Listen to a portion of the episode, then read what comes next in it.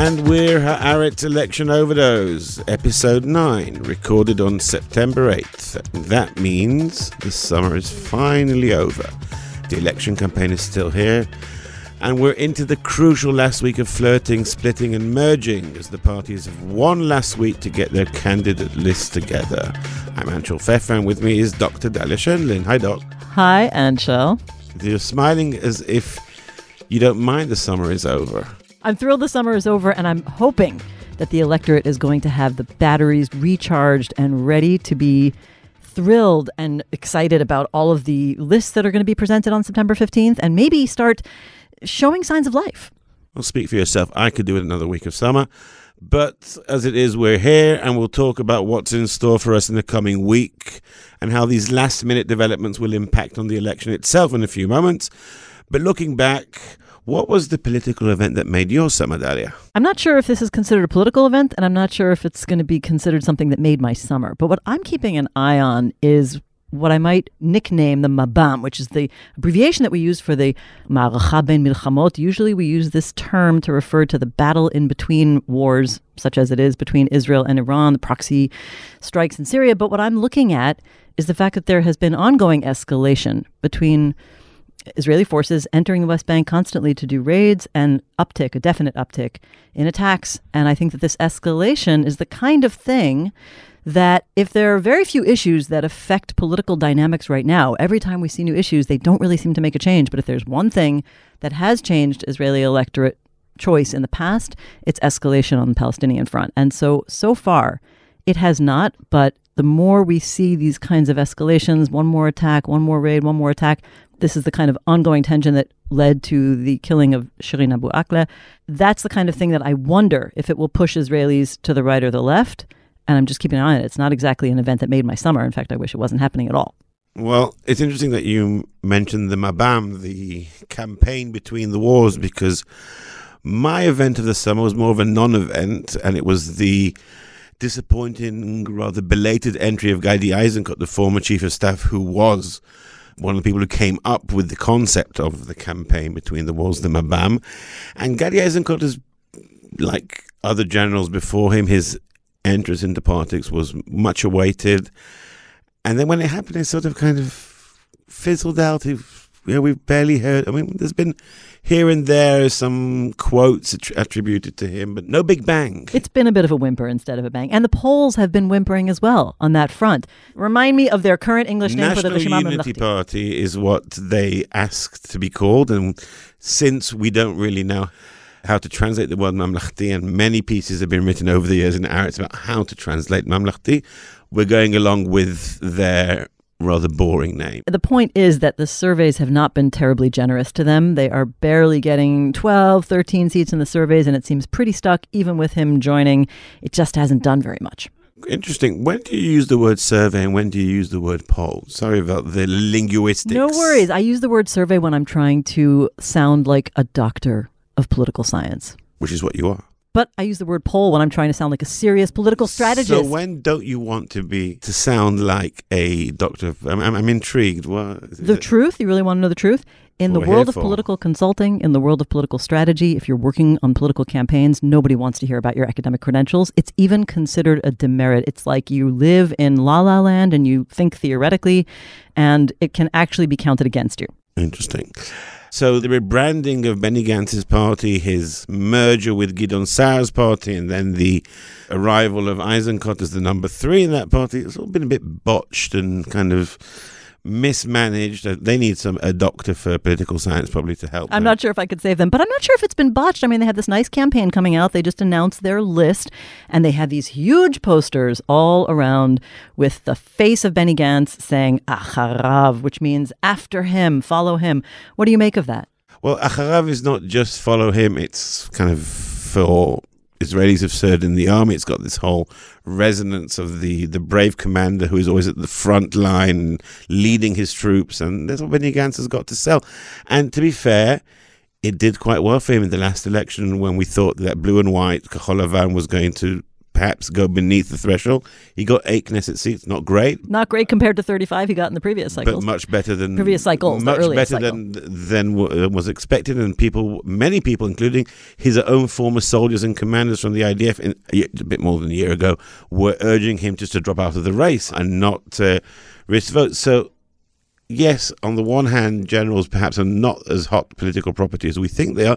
On the other hand, there, is a certain chunk of the Israeli electorate, some, some kind of the center. I, th- I, I think we could call them the Rabin voters, because they always liked a general who Benny Gantz's stern look and blue eyes and steely look does it for them. I guess. Although I really have a hard time every time I'm analyzing this election trying to describe them. Are they right? Are they center?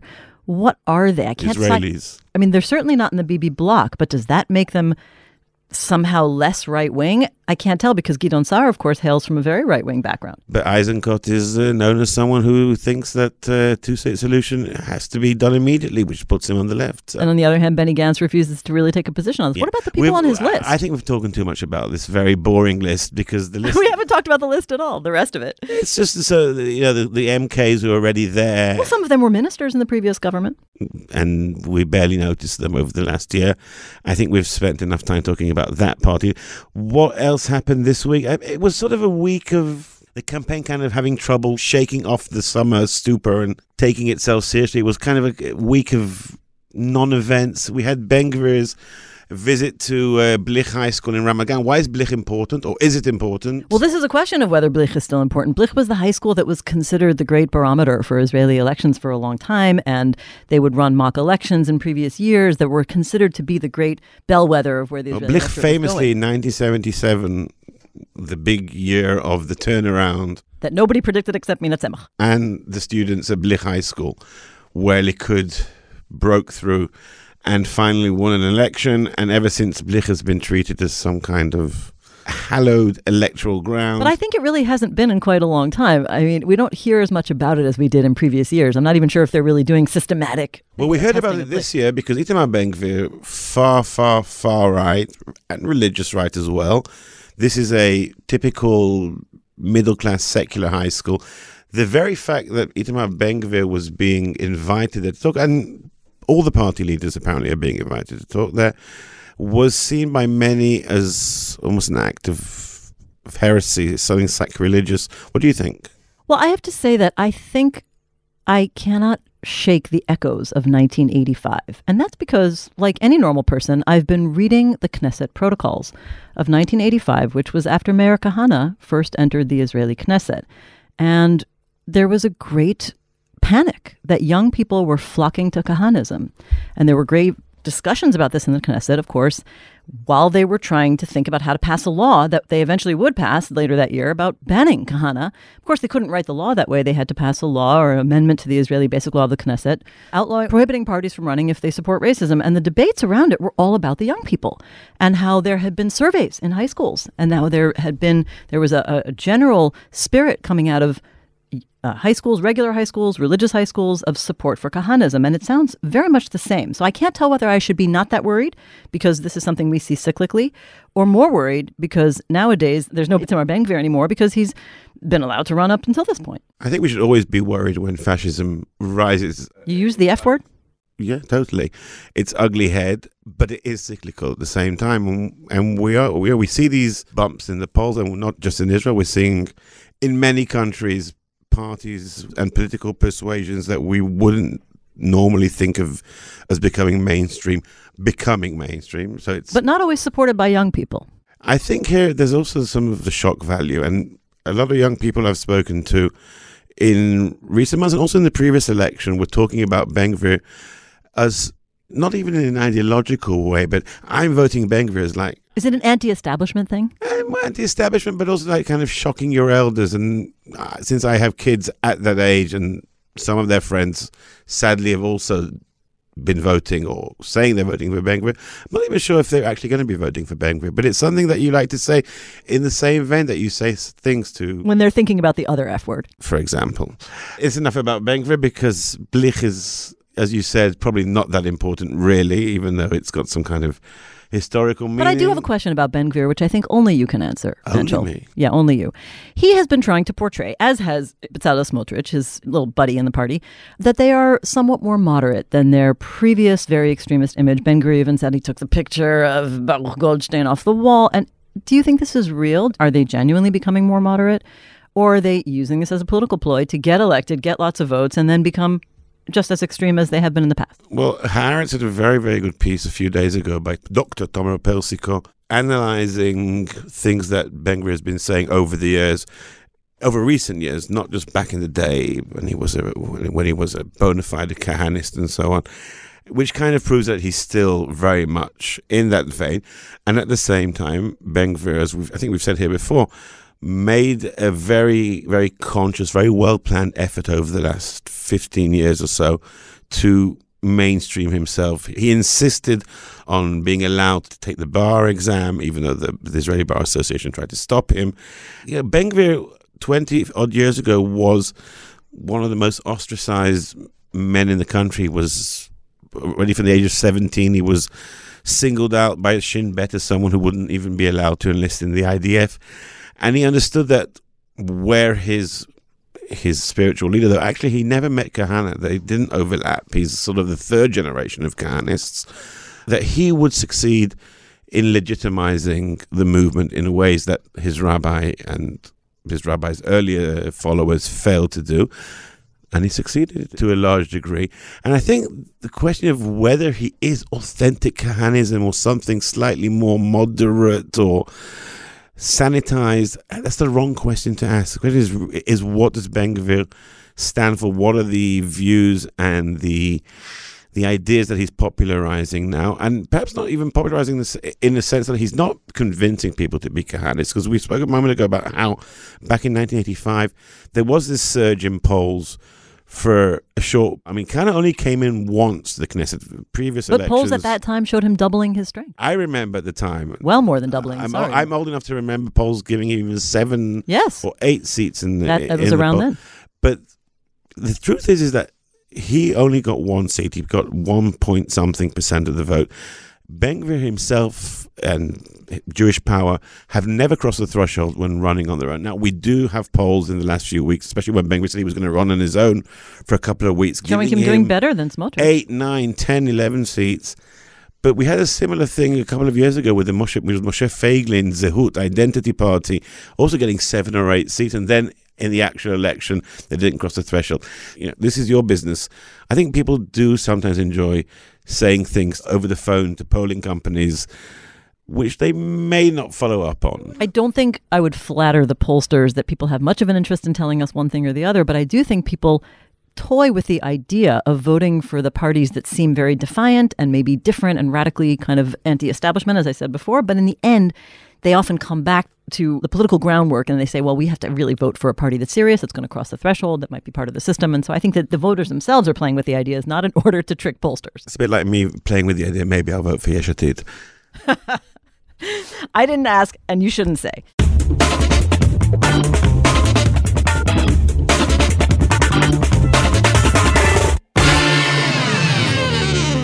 What else do we have this week? This week we had a very short episode of is Naftali Bennett after he announced that he's taking a time out from, from politics? Is he actually going to run in this in this election? And there was Who some. started this rumor? Well, there was someone polling. If you can't see the poll, you can't believe it. I will say that was- again and again but, and but again. there were no, there the, but there were people were getting were getting text messages saying, "Would you vote for a party led by Naftali Bennett?" That's not a poll. there was like a handful of people outside his house in Ra'anana with signs saying Naftali run.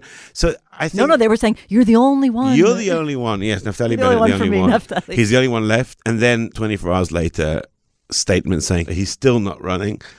Who would have an interest in? news media who needs who need people to tune in. And perhaps someone wants not to totally fade away. Here's somebody who totally doesn't want to fade away, and that would be your friend and mine, Bibi Netanyahu. He wants everybody to see him So in his yeah, glass in Yad. In South Tel Aviv yesterday, Wednesday evening, there was an incredible show.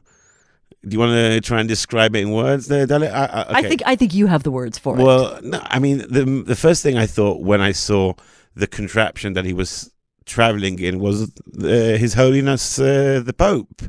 Actually, not the current Pope. The current Pope actually doesn't do that. But the two previous Current popes. Pope is very modest. He makes it, he, he, he's very modest about me being modest as well.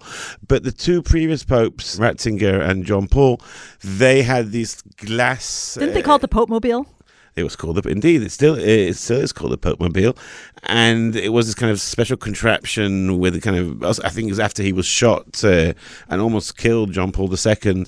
He still has to show himself. The Pope still has to show himself to all these believers, and they constructed a sort of glass capsule on some kind of vehicle, and Likud spent seven hundred thousand shekel on a truck with a massive sheet of uh, bulletproof glass. Seven hundred thousand shekel, not but they're not even buying it for just two months of renting it. A lot of anger within the party on the waste of that, mo- what is perceived as being a waste, and already rumors today that we may not see that again because it looks so ridiculous. Even to Likudniks who worship Netanyahu, even they felt that that was taking a bit too far. And the best thing about it is the name. It's called Bibi Ba. Bibi Bot, which, by the way, when you write it in English, it looks even stranger than it does in Hebrew. Because in Hebrew it says BB's coming, right? BB's like coming to your neighborhood, coming soon to your theater near you. But when you say Bibi Ba in English or when you read it, it looks like Ba Ba. For one thing, let me venture to say not a single Likud supporter who is still supporting Bibi, and that is between 25 to 29% of the voters, a lot of people, not a single one is going to defect from Likud because of this. We may think it's strange. It keeps him in the headlines. That's what he likes. But the other thing that I think is very clever on Netanyahu's part is that he's been doing a lot of field campaigning. He's been going out jogging, pressing the flesh. And I think that Netanyahu really, you cannot fault his political instincts. He knows that people want him to feel close to the people. He feels good when he's close to the people, and that's why he's doing it. Yes, but this glass screen actually makes him seem not so close. And I think that it makes him seem also a bit ridiculous, which is not a position any politician wants to be in. You think he's going to lose votes for it? I think the real question is whether this will do what Netanyahu needs, and that's bring out reluctant Likud vote. And I'm not sure this is how to, to It may not be the winning thing, but people will see him and they'll remember that Rak Bibi. That's what I think his supporters think.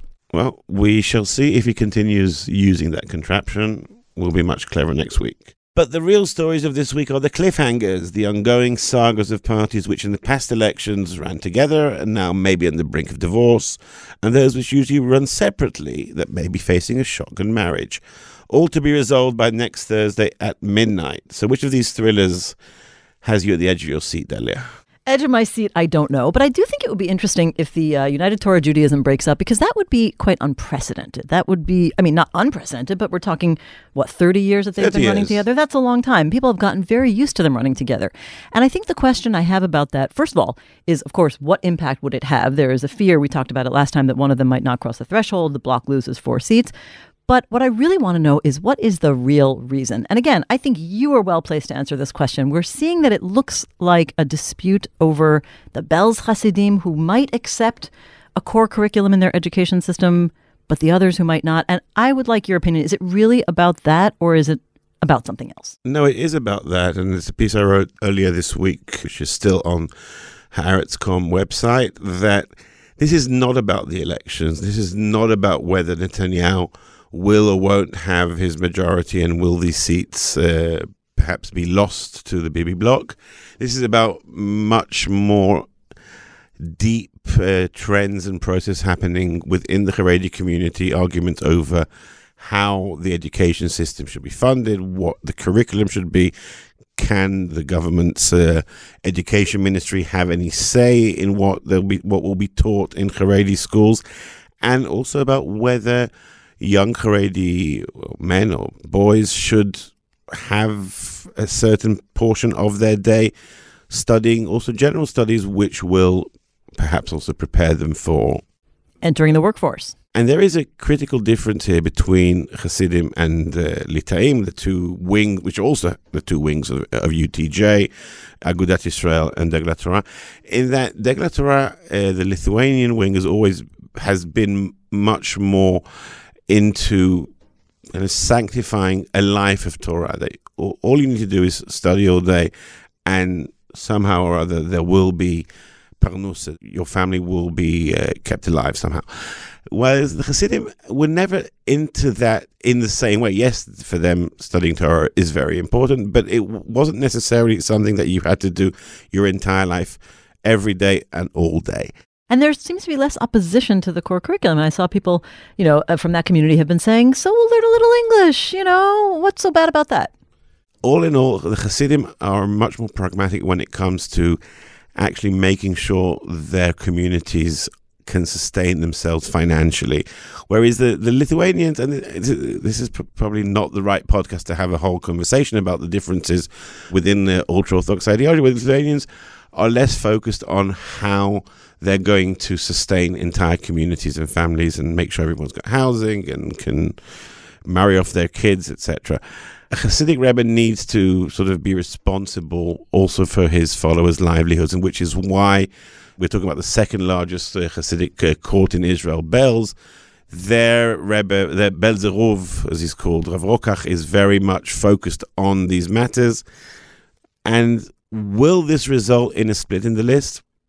Perhaps not this time. Probably they'll find a way to, to keep UTJ together for this election. But this is about something much deeper than just will or won't UTJ run together. Okay. What other cliffhangers do we have? I think this begs the next question, which is there is there a really deep ideological split within the joint list that might cause, you know, Balad and Hadash to run together and Ta'al, of course, to run together or apart? Do you think this is an ideological question or is it something to do with the politics of politics? Well, these there was always massive ideological splits. You know, Hadash is the Communist Party, it's not even officially an Arab party, even though 90% of voters, members, etc. But it has, it has Jews on its list, and some Jews vote for it. So a few, yes. Balad is an Arab nationalist party. Does that put it on the left or right? Who knows? Tibi is basically the family party. Him and his a pragmatist. I'm not sure how you would what you would call him. I always call him an Arab bourgeoisie. I don't mean that in any deprecating way. I, I, just don't think he's very ideological. And obviously, it used to be also Ram used to be there, so we had a Haredi, an Arab Haredi party as well. Although certainly not as devoted to strict theological practice in the in the ideology of the Islamic movement in Israel, especially in politics. They're not advocating for you know theocratic society. No, they're a, they're a nice Haredi party. They don't want to overturn the country, but the idea that joint list was ever an ideological cohesive group was always wrong. But what about the possible breakup? Is that an ideological breakup or is it a political breakup? These are tactical things. Mansour Abbas broke away because he decided that he wants to pursue political strategy of joining a government and putting the Israeli-Palestinian conflict to the side for now while focusing on issues of Arab Palestinian citizens of Israel in Israel. We remember the speech he gave after the last election when Ram on its own past the threshold, which wasn't at all clear would happen. He gave a speech in Hebrew, the first time I think that any Arab Israeli political leader had a speech on prime time, which all the all the channels were were broadcasting live. He didn't mention the word Palestinian even once. It was all about we partnership, we Israelis, we Israeli citizens, and that was a very clear strategy and and he followed through. And it didn't help him in the eyes of the Likud and the opposition, who were, insist on calling him a terrorist supporter throughout the entire year.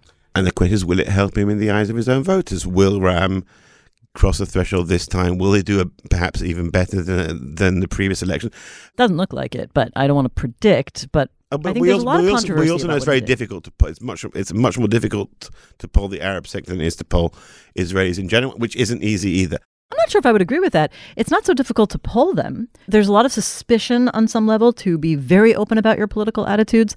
But on the other hand, when you do invest in a good sample and good methodology, you get good results. And so the results can be fairly predictive. I think there are differences in how society breaks down. To some extent, there are not quite as deep divisions between different identity and demographic groups in Arab society as far as I read the surveys. I don't think it's more difficult to poll them. You just have to do it well there's been less investment in polling. That's a problem over the, the, years, and therefore it's that's a problem with the party and the pollsters. I agree, but it's it, it, means that it's more difficult to poll them now. What's really fascinating to me about what's happening with the Arab parties and how let's be, it looks like the three remaining parties of joint are going to run together, though it's not sealed yet, and as these things uh, usually happen, it'll be finished on the very uh, last minute, yes, just before the deadline But even assuming that we're going to see the three parties of the joint list staying together and Ram once again on its own, does it look like in the long term the split will no longer be by these different ideologies that, we just mentioned before, which are within the Arab community, but that the split will be between parties which are like Ram really want to be part of a coalition, parties like Balad, which will never ever be part of any coalition, and perhaps parties like Hadash and Tibis Ta'al, which more ambivalent. What do you think? I think it's a very good point. I think that what we're seeing as the dividing line between opinions on these issues in the Arab Palestinian citizens of Israel is whether there should be this pragmatist approach of joining the government or not. That seems to be a real wedge issue right now.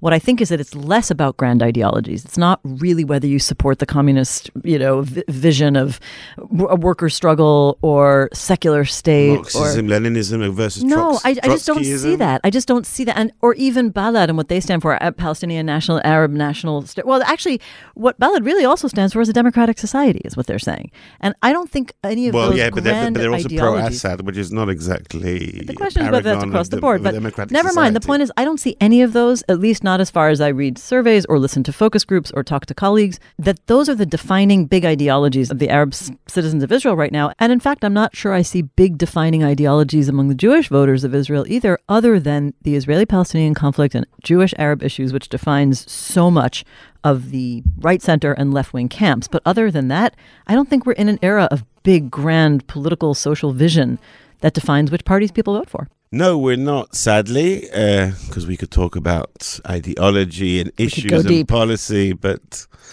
not on this podcast. What's the last big dilemma that's left for the closing of the list on September 15th? Anshel, I know you know what it is. Um, I got a hint for you. It's on the left. it's on the left. It's the only two parties led by ladies. That's women with a Y. Anshel is smiling, guys. I got him to smile. Yes, uh, and um, I guess the big question: Will they? Won't they? Will Merav Michaeli's Labour and Zehava Galon's Meretz run together? Right now, it looks as if not, because Merav Michaeli is dead against it. What do you think, uh, Dalia? Do you think they should? Shouldn't they? Going to take a position on it. I don't really have much to add about whether it will or won't happen, but I do think it is another symptom or indication of what we have just been talking about, which is I think the big question in the air is do they really reflect or represent any grand different ideological, you know, positions in the Israeli left? And I think the general answer is not really. Even party members will say that, and I think you can probably define certain priorities or positions that are a little different, but I do think it reflects the fact that over the course of the last decade or two, what the Israeli left stands for has largely been prioritizing Israeli Palestinian peace without really having a good vision for how to make it happen, other than being stuck to the two state solution, some sort of progressive social justice related stuff. And it's hard to characterize what are the big things that might actually determine ideologically whether you vote for this party or that party within the Israeli left. And Anshel, I know you don't believe ideology matters at all within the camps. What do you think? Is there Well, any I real think for these two them? parties, ideology does matter. They do have ideologies, even though they haven't done a very good job of articulating and kind of making a narrative out of these ideologies, which can grip the the Israeli voter. But the question is, what defines a party in Israel? Is it A hundred people. is it, It's all you need to register that's all you need? Yes, but the question is, what defines a party in the mind of the Israeli public? And I think there are four possible factors. One is the ideology, and I think in the case of Meretz and Labour, there like you said, different priorities, and there are differences. There are even more than nuances between them. They haven't really made a very good job of explaining what those differences are, but there's that. They're the personalities of the party, who is the leader, what they stand for. Do they seem credible? Do you think they are, have leadership qualities? The, the images they form. There's the history, and this is very important because people tend to vote according to a pattern. Some people vote what their parents voted. You know, there's a, there's like a historical voting pattern. It's especially important for Labour, which is a party which goes back almost 100 years, and for Meretz, by now 30 years as well. So history is important here. But perhaps the most important thing in Israel, because we are a multi party system strung across a wide uh, political spectrum, is the place that they occupy on that spectrum. Where are they on the political landscape? And I think this is where Labour especially has a problem here because the area that Labour traditionally occupied, the middle ground, has been almost totally occupied, the other occupation that we don't talk enough about, by Lapid's Yesh Atid, Benny Gantz's party, which we we can't remember the name, even to a certain, certain degree, even Israel Beitenu, that you wouldn't call that a left wing party. Khalila, it's a right wing party. 30 years ago, the Russian voters who had just arrived in the the end of the 80s, early 90s voted for Yitzhak Rabin's Labour Party mainly. And then they voted for Netanyahu majorities. And then they and, voted for and Barak. now they're voting for Lieberman. Well, I would say about 40, 45% of them are voting for Lieberman because those are the people who really are still in more insular Russian speaking communities. But all this group who are in kind of an ill-defined center ground of Israel, of Israel, but used to vote at some point in the past for Labour, that has all been taken away from Labour. And the area to the left of Labour, which was Meretz's territory, is now being split between Labour and Meretz. Now, Merav Michaeli, who, like every other Labour leader, has to try and convince the party members that she can restore Labour to its former glory and make it once again a contender, make it once again a potential party of power, can't come to terms, certainly not in public, with the fact that she is now basically a twin of Meretz on this much more cramped territory to the left in of the what was once perception of Labour's home turf. I think we have to remember that in, in terms of where we are now, the fifth cycle out of, you know, after four sort of hung election campaigns, many Israelis on the left in particular are going to be deciding their vote based on some sort of strategy for block building. And they're going to be looking at the polls at the end and they're going to be deciding on the way to the ballot box whether one party is in danger of falling below the threshold, in which case they might want to strengthen it, or whether maybe they don't want to waste their vote if there's a danger of falling between the threshold. And I think these strategic considerations are in addition to everything else you said, which is correct, but we have to take into account that many are going to make their final decisions very late in the game based on strategic considerations. So, not that we're expecting any other major surprises from the other parties, but next week we'll also see what new and exciting Yair Lapid and Avigdor Lieberman, who have complete control over their candidate selection, have come up with. With a committee in the case Atid. Committee, yes committee yeah. in quotes. The great thing about Lapid's team is that he, has got the same team already from the days that he was producing a, a, talk show. It's the same people that's still working with him now. Now, then they were choosing who's going to be the guests on the show's lineup. Now they're choosing who the candidates on Yesh list. Also, we'll find out next week who are the lucky guys, perhaps gals, Netanyahu chooses to add to the list very masculine list uh, already elected by Likud Party members. Perhaps he'll add a few women there just to kind of slightly just to deflect the criticism. Yep. And also, what you're looking forward to, I know, is finally the polls talking about actual parties and not conjectures of what the parties may look like. Yeah, but I'm going to make this really quick. I do not know if the polls are going to change. At least they will be reflective of the stable political environment that is going to be with us until the election day. They may change. There may be a little bump if there are any surprises among parties. Oftentimes, a surprise announcement of a merger or breakup or a final something or other ahead of declaring the list will lead to a small bump in the polls. It will probably go away after a couple of weeks, and the blocks have been just shockingly stable. I, I don't know if they're going to change at all. I thought stability is a good thing. Well, the voters want stability, so maybe they're just polling the way they, according to their yearnings for the Israeli political system. And talking about yearnings, I know you've been yearning for this. What time is it? It's party time. Usually we talk about historic parties, but right now I want to talk about the youngest party in the Israeli political system today. You mean Hadar Mukhtar? How'd you know? That's, you finally answered the quiz correctly. No, no, you answered most of the quizzes correctly, so naturally you got the answer. here. I anticipate right. the quiz, in, the quiz in advance. She is garrulous and gregarious, but she and she's a bit of a nudnik when she goes around Knesset demanding answers from Israel's elected representatives about why they're not, you know, advancing policies that help young people more. And she has a very ambitious agenda. She wants to just lower the cost of living, eradicate corruption, and hold referendums, bring direct democracy into Israeli society. So it's interesting. Her party was registered formally at the end of August. She claims, or the, the website of the party claims, that they have 23,000 people. That's only about one fifth of what they need to actually enter Knesset. Actually, it's less than one fifth. It, they need about 150,000 to enter Knesset. And so she's, they probably not, and she's won't, not running herself. She's not running herself. Because she's too young. You need to be 21. From what I understand, she herself cannot be a candidate, but she's the very visible leader of the party. She's a very visible leader, and I think it's interesting that there's a dynamic around whether the media gives sufficient attention to these kinds of new parties. And just this week, I think the interesting thing for the first time, or this week or last week, was that she actually was tested in the public media surveys. Now, she didn't do very well. She got maybe just around the 1% mark. But I think that in itself is considered by many of the parties to be like a measure of whether they're worthy of being part of the public debate. And I have to say, sir, I, I think it's very unlikely she'll enter Knesset. You know, again, to get from there to 150,000, 60,000 votes is a long way to go. But there's something nice about people being so engaged and, you know, a show of faith in the political system that her way of being an upstart is to try to join the political system. And I wish all young people, and I wish everybody was that engaged in the political system. Also, Ben I think that, um, in a way, that's a good question. I think everybody should be engaged in the political system, and if even they have, fascists, and if they have attitudes that are undermining democratic institutions, there are laws to prevent that. Now, do I think he should have been banned? Is the real question, but we don't have time to get into it now. Luckily, but I think there is some resemblance between the voters. I think there's an overlap between the groups of voters who may be considering a vote for Tz'irim Boarim. You didn't even say the name of the party. Burning Youngsters. Burning Youth. Burning Youth. Hadar Mukhtar's party and the Ben Gvir phenomenon. I think some young voters are thinking, which one? I would say maybe they're toying with the idea, but they really are appealing to pretty different constituencies. If you find that person, bring that person in. We will interview that young person. Waste of time.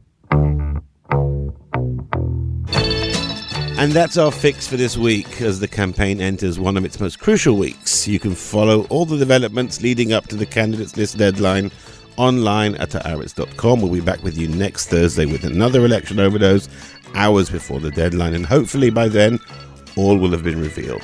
Thank you, dear listener, for being with us here in Haaretz Towers in Tel Aviv. Our producer was Maya Ben Nissan. I'm Anshel Pfeff, and with me was Dr. Dalia Scheindlin. Try and relax over the weekend despite the tension over whether the Hasidim and the Litvaks can work things out. Shabbat Shalom. Shabbat Shalom.